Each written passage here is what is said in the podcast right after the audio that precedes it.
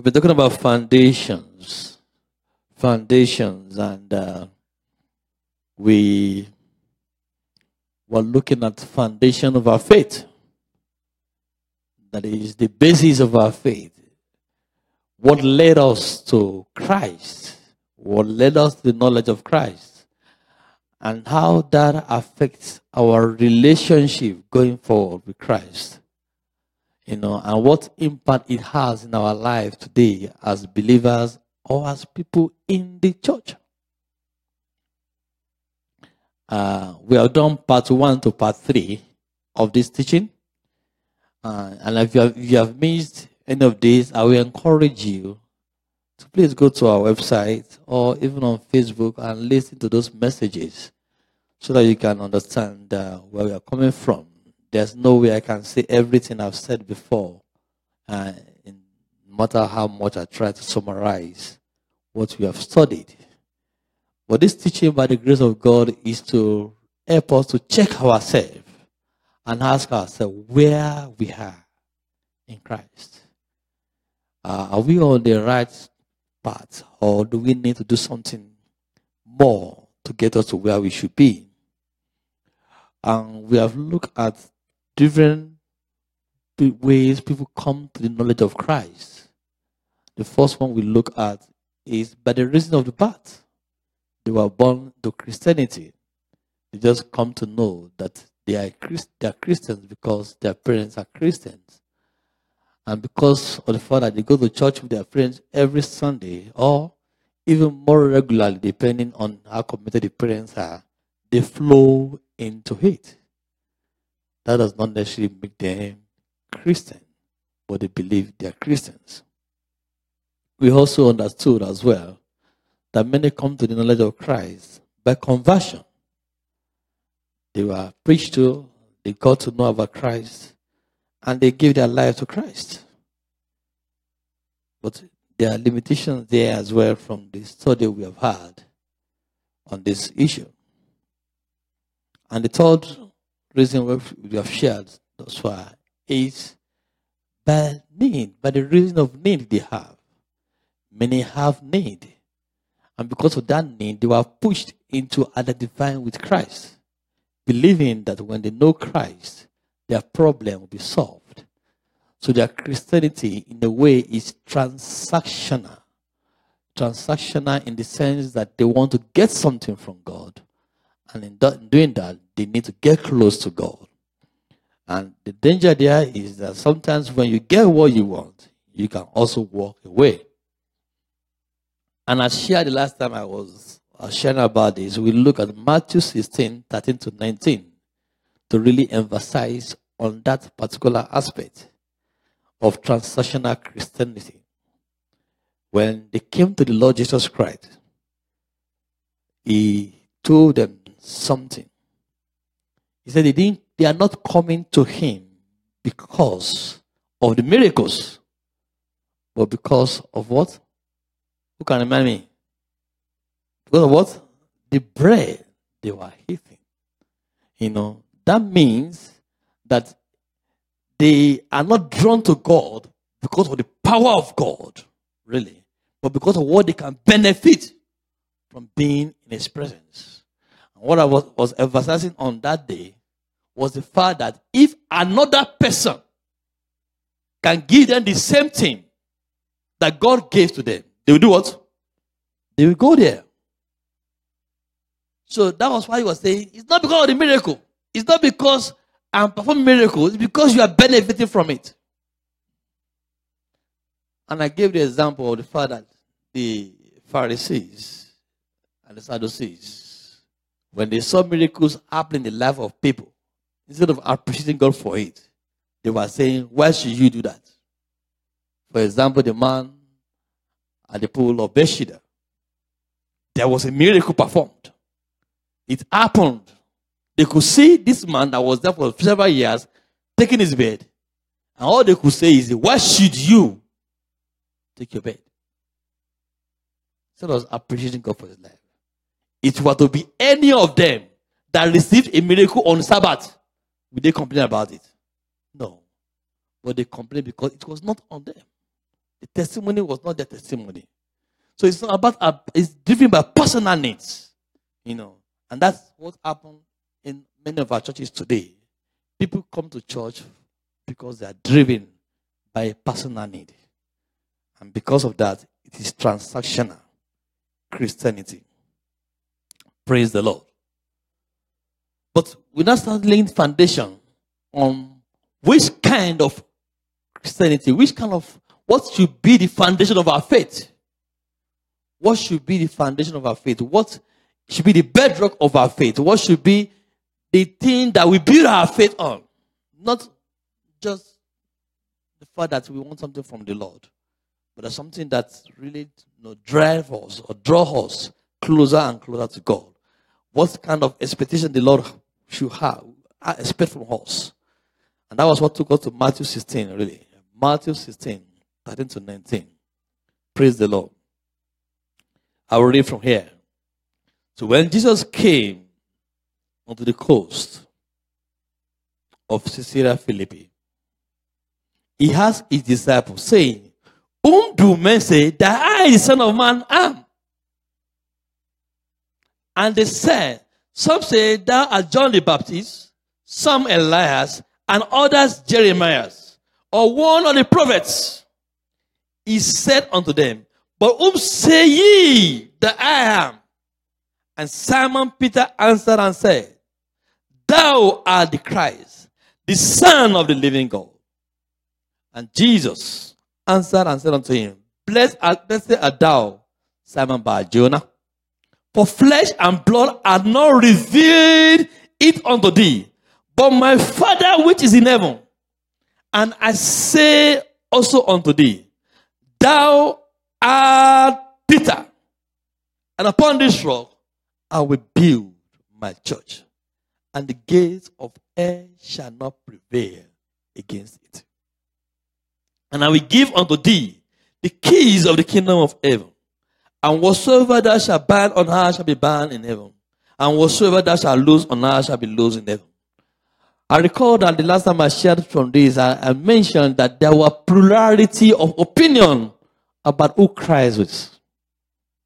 From the response that they gave to him. Some say you are Elias, some say you are John the Baptist. And I could recall I was saying that even John the Baptist that I was with them during that time, they were still saying what? He's John the Baptist. There was confusion. And that's understanding is even in the church of today. Because if people understood who the Lord Jesus Christ is, uh, we will have a better relationship with Him. And our day to day living, we begin to picture or represent what God is to us. Praise the Lord.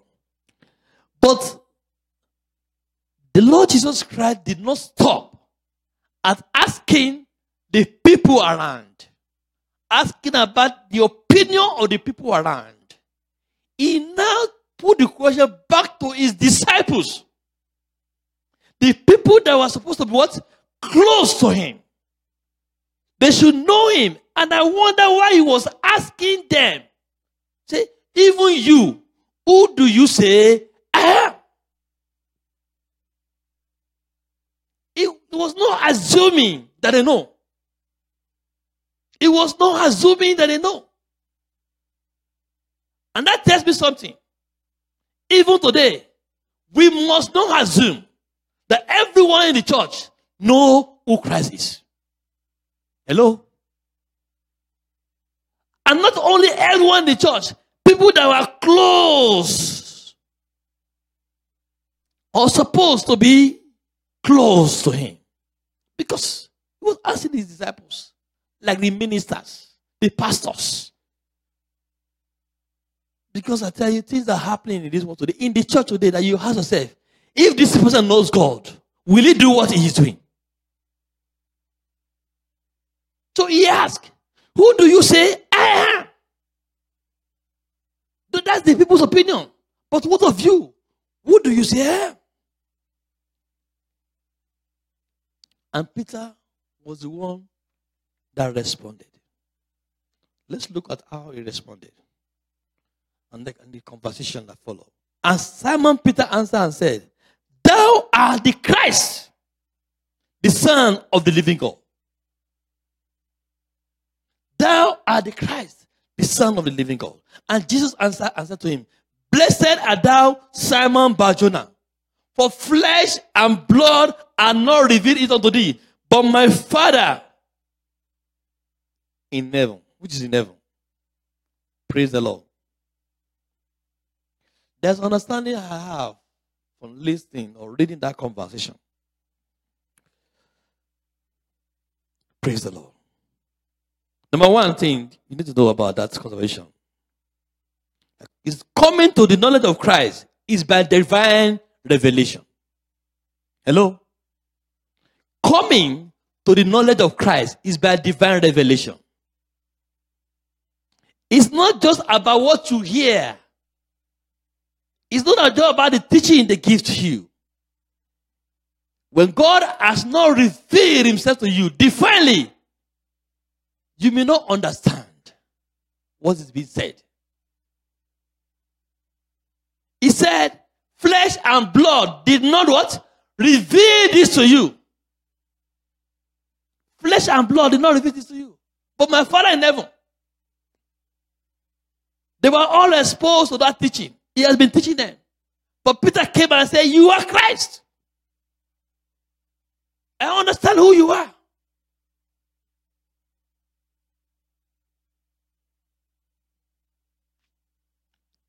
Being exposed to the teaching is good. But when you come, when you have the revelational knowledge of Christ, that is a sure foundation that you can build upon. When you have a revelational knowledge of who Christ is, it's difficult for you to, to fall aside. It's difficult. Because you know who you are dealing with. You know what it means to you. And that's why many people are in the church at the same time. The word is shared, the same word, but somebody catches the revelation in that word. And others is like just another day. And that revelation bring that person and say, No, I need to give my life to Christ. And you begin to wonder, what did he hear that did not hear? What did he, what did the pastor say that I did not hear? Is there anything different from what he has said that this man has? Had. I make him to come out and say, I want to give my life to Christ.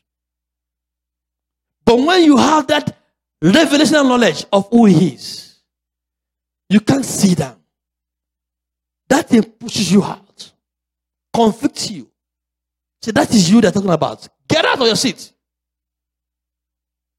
And brings you out. Praise the Lord. Because many are exposed to teaching, but many do not have the revelation knowledge of Christ.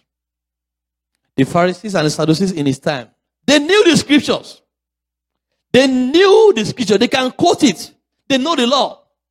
They understood what it means. But they never had the revelation knowledge of Christ. In fact, they were expecting who? The Messiah. And when the Messiah came, did they recognize him? They couldn't. They did not recognize him. Even though they know the word. So knowing the scripture is one thing. Having the revelation of who Christ is another thing. Do you know that the people that are not Christian, they know the scriptures? Some people are not Christians, but they have taken the time to do what? To study the scriptures. To understand the scripture. For their own reasons. And it should not surprise you. Because even the devil knew what? The scriptures. That was why in Matthew chapter 4, he was quoting the scripture for the Lord. So, they have been exposed to the teaching. They, they were teachers themselves. But yet, when he came, they could not recognize him. They were persecuting him. Because they have not had that revelational knowledge, knowledge of who Christ was. That was why in the book of Philippians 3, Apostle Paul wrote concerning himself. Let's read it. Philippians 3. Let's read from the beginning. Philippians 3. Apostle Paul wrote this. He said, Finally, my brethren, rejoice in the Lord. To write the same things to you, to me, indeed, is not grievous, but for you, it is safe. Beware of dogs. Beware of evil workers. Beware of the concision. For, for we are the circumcision which worship God in the spirit and rejoice in Christ Jesus and have no confidence in the flesh. So though I might also have confidence in the flesh, if any other man take that he has beware of, he might trust in the flesh.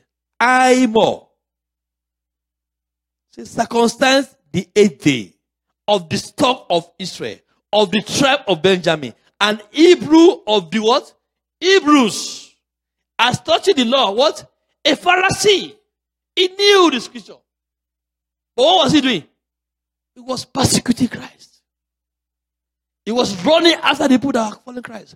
Until he had what? A revelation knowledge of Christ. In Acts 9, he had that encounter on the way to Damascus. And God revealed himself to him. When God struck him down and said, Who is this? Who are you? Lord. Say, I am Christ. That you what? Persecuted. And he responded, What do you what? Have me do. That is the sign of somebody who has been touched. Somebody who thought in his said before that he knew everything. But he knew nothing. But when he had that encounter, God changing. Praise the Lord. And the Bible said, it is only those people that God revealed himself to that he will do what? Give the keys to the kingdom of heaven. Praise the Lord. It is good to be exposed to teaching, but it is good to have that revelational knowledge of who Christ is. Because when you know who Christ is, brethren, it consumes you. It consumes you. You, you, you it's not about yourself again. That's why if you read further that scripture. Say concerning seal, that was Apostle Paul saying, concerning seal from verse 6. Concerning seal, persecution the church, touching the righteousness which is in the law, blameless. But what things were gained to me, those I counted loss for Christ. Yeah, doubtless, I, I cannot all things but loss for the excellency of the knowledge of Christ, Jesus my Lord, for whom I have suffered the loss of all things, and do count them out, but dung, that I may win Christ, and be found in him, not having my own righteousness, which is of the law, but that which is through the faith of Christ, the righteousness which is of God by faith, that I may know him and the power of what is resurrection and the fellowship of his first offering, be made conformable unto his death. That is somebody that has had divine revelation of Christ is. Nothing else can stand between him and God. Nothing. He has gone to that stage that everything about him is all about God. And that is why, you know, when you are a believer and you have that revelational knowledge of God, nothing stops you from worshiping. Nothing stops you from no, no, being where God wants you to be. Every other thing is secondary to you because you understood that without Him, you are nothing. You cannot even be where you are. That consumes you. If your foundation is based on that understanding, you will be strong. When the wind comes, you will stand still, stand secure. Because the wind will blow. It will not blow you away. In the name of Jesus Christ. What am I getting at? That you are a congregant in the church does not mean that you're a congregant in the kingdom of God. Mark that word. That you're a congregant in the church does not mean that you're a congregant in the kingdom of God. It goes beyond that. Until you have come to the true knowledge of Christ, of who Christ is, then He can give you the key to the kingdom of God. And you can even discover that. That Judas Iscariot, who was he following? Who was he following? Jesus. He was exposed to the same teaching that Peter had and other people. But yet, he missed it. He knew He was telling them that one of you will do what? Will betray me. Yet, he offered himself to be what? The betrayer. May you not betray him in the name of Jesus Christ. Because, you know, when you have come to the knowledge of Christ and you keep committing sins, what you are doing is that I will say that you are, you are into the cross again, second time. Praise the Lord. Another thing I can learn from that scripture was the response of the Lord Jesus Christ to him. Please, can you go back to Matthew chapter 16 again? There's something interesting about the way the Lord responded to him.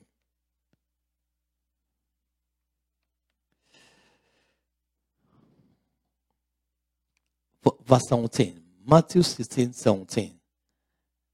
And say, and, and Jesus answered and said unto him, Blessed art thou, Simon Barjona, for flesh and blood had not revealed it unto thee, but my Father which is in heaven. And listen to this. And I say unto thee that thou art Peter. There's something different the way he responded.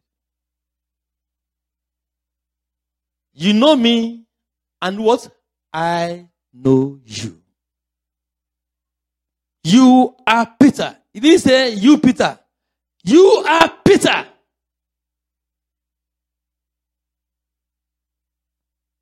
The second point here is that it is not only about you knowing Jesus, it's all about Him knowing you. He knew him. He said, You are Peter. And why he was giving him a name at that time. His name is Simon Bar Jonah. That means Simon, the son of what? Jonah. I said, Yeah, you are Peter, a rock. And upon this rock, I'll do what? Build my church. Upon this relationship of you knowing me, who I am, and I knowing you, I will build my church.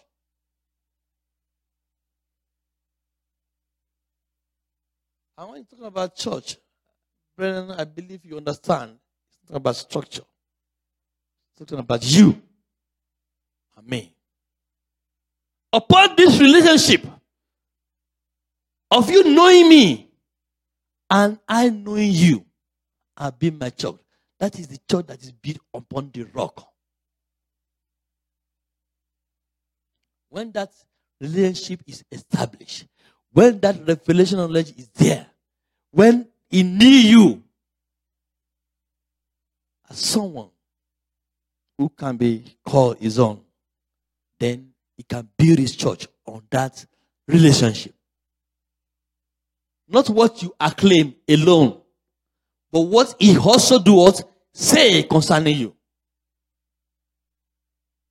Are you getting my point? Not what you say you are alone, what he says you are as well. That relationship is what that builds the kind of church the Lord wants to see today. It's not just about Peter, it's about you and me as well. What does God know about you? What does He say about you? Because what he knows matters. And I tell you, much more than you think anybody knows, he knows about you. Praise the Lord.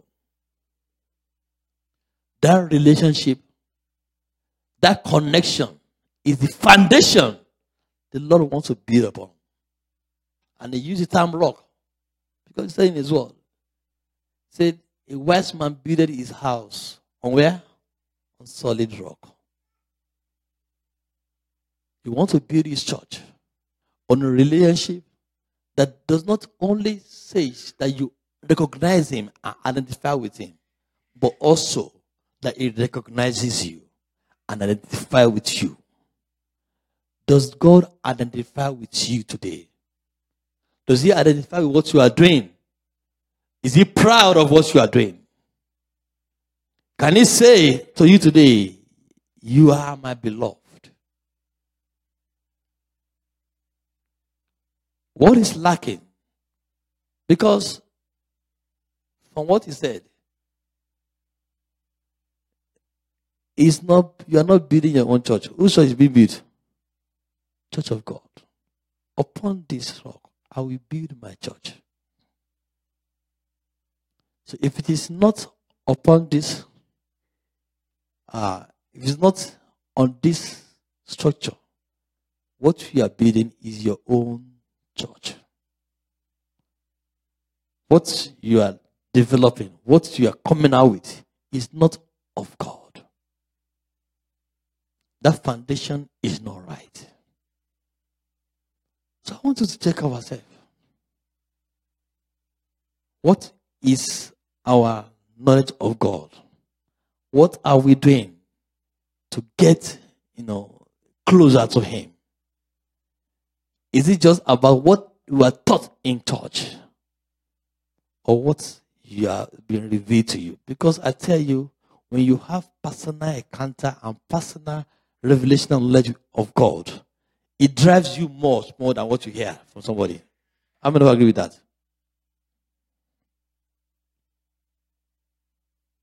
You may have me teach, preach, or anybody, be the GO, or anybody can teach, and you have that understanding. But when you have that personal encounter, you read yourself, and there's a revelation there for you. Ha! It catches you more than any other thing. More than any other thing. And when the waves comes, when everything comes, you know that you know I'm standing because of what you know, or what you have heard, what you have seen, what God has told you. The reason why many are struggling today as a Christian, as a believer, is because they have not had a revelation and knowledge of who Christ is. There's no personal, no knowledge of who Christ is. It all depends on what we have been taught. You need to move away from that level and begin to see yourself in the level of your personal discovery of who God is to you. And then you lay a new foundation of faith for yourself. Let's be on our feet.